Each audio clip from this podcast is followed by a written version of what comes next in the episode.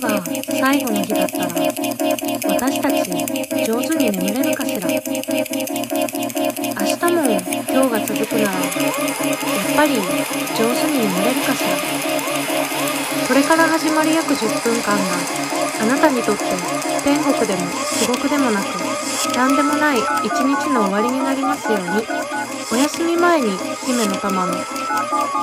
ラジオ消した？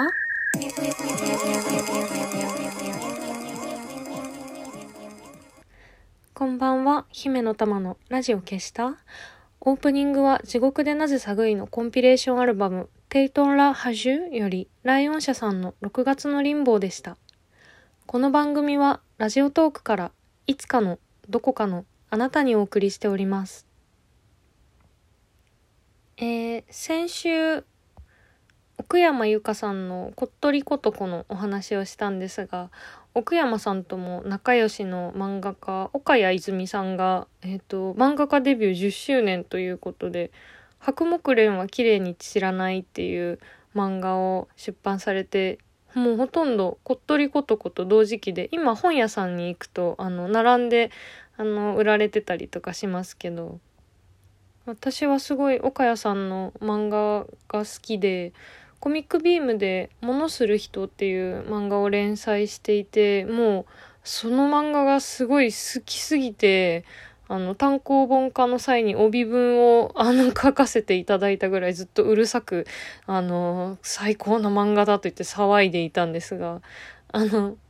帯、帯を書いたから押してるわけじゃなくて、あの、押してたから帯を書かせていただいたという、あの、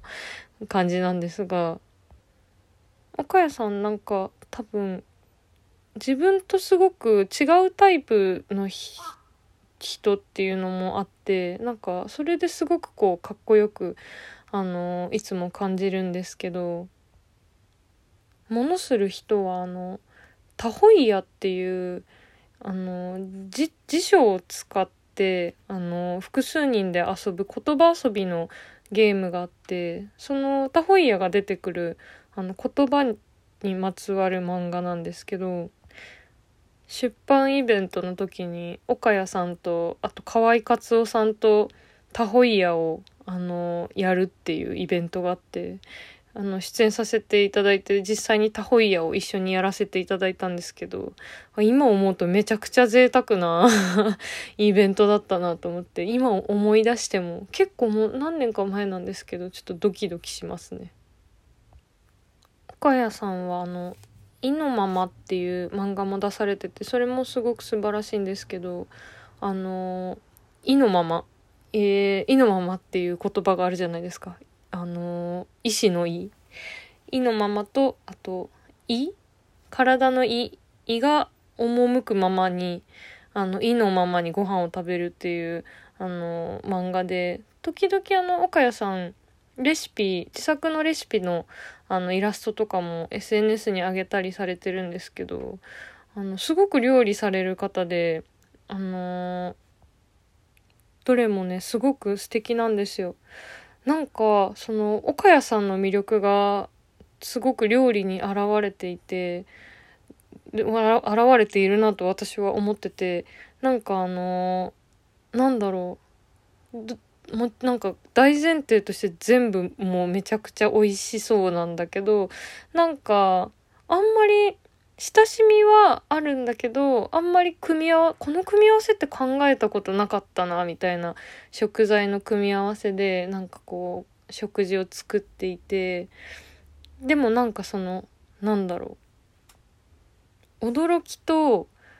なんか安心感が両方あるレシピっていうかなんかめっちゃ珍しい食材でなんかこう木をてらった家では作れないあのレシピみたいなのでもないしなんか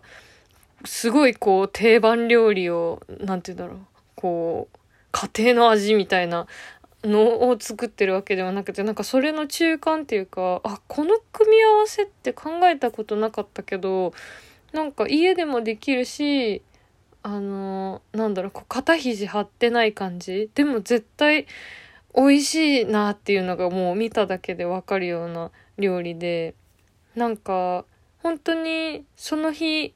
あの、その日その日の気が向くままに、ままさに意のままに料理をしてるのがすごく伝わってくるんですけど、その料理を見てるとなんかすごくこう、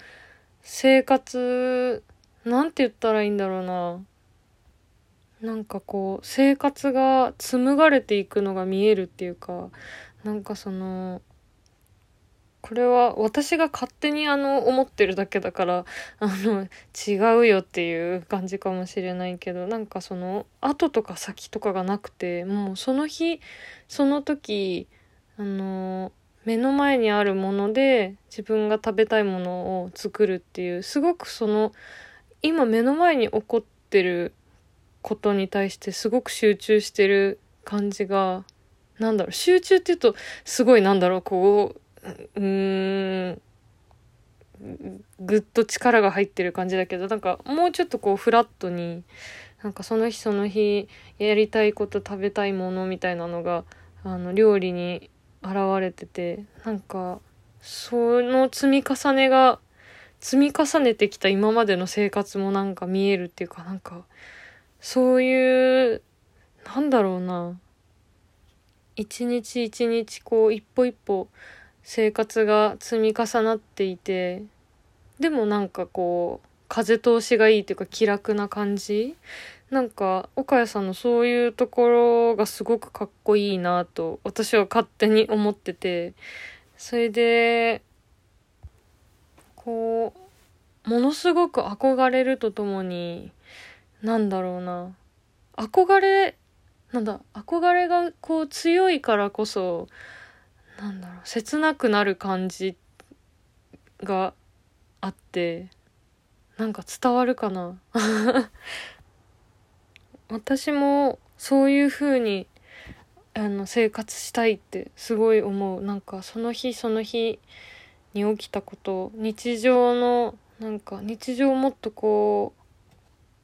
自然に積み重ねたい。なんかでもなんかその日その日に集中してなんだろう目の前に起きてることに集中するぞって思うとなんか逆にこう なんだろうな。あのうまくいかないというかそれは多分なんか私がこうグッて力が入っちゃう。集中するぞ。グッて力が入っちゃうとなんかこの後どうしようとか、あ、なんか、あれだったら、あの、今までもなんか、ちゃんとやってくればよかったとか、なんかわかんないけど、なんかこう、過去のこととかね、先のこととかすごい気になっちゃって逆にうまくいかないみたいな。ちょっとまだあの、人生の修行が足りないので、あの、うまくいかないんですけど、なんかだからこそ、岡谷さんみたいにな日常が描ける人ってすごくこう、のもう憧れるし読んでいて切なくなるですよ。切ないって言ってもあの、あれですよ。なんかこう、切な的な気持ちになるんじゃなくて、なんかこう、なんだこう、憧れの先輩を見てこう、なんだろう、キュンとくるみたいな、よくわかんないけど、あのー、そういう切なさですけど、あのー、意のままも、あと、ものする人も、の、日常が、の積み重ねが描かれてるんですけど、今回の白木蓮は綺麗に散らないわ。もうちょっとあの、登場人物の年齢層が高くて、えっと、女性3人が、あの、主人公なんですけど、3人とも1963年生まれ。私のちょうどね、えっと、30個上かな？の、あの、女性3人の、あの、お話なんですけど、今までより、こう、年齢層が上の登場人物の日常岡谷さんがどういう風に描くのかなと思って読んでたらなんかもうなもうね胸がね 胸がこうねストーリー自体はあの、ま、全体的にすごく前向きなであの読んでる感じはなんかその岡谷さんのあの絵の感じもあってこう軽やかな感じなんですけど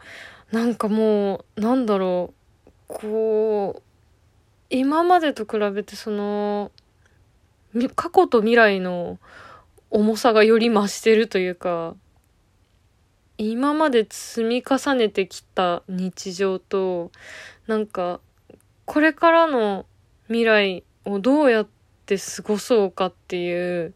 なんかその分岐に立たされてる3人を、のストーリーを読むんだけど、なんか、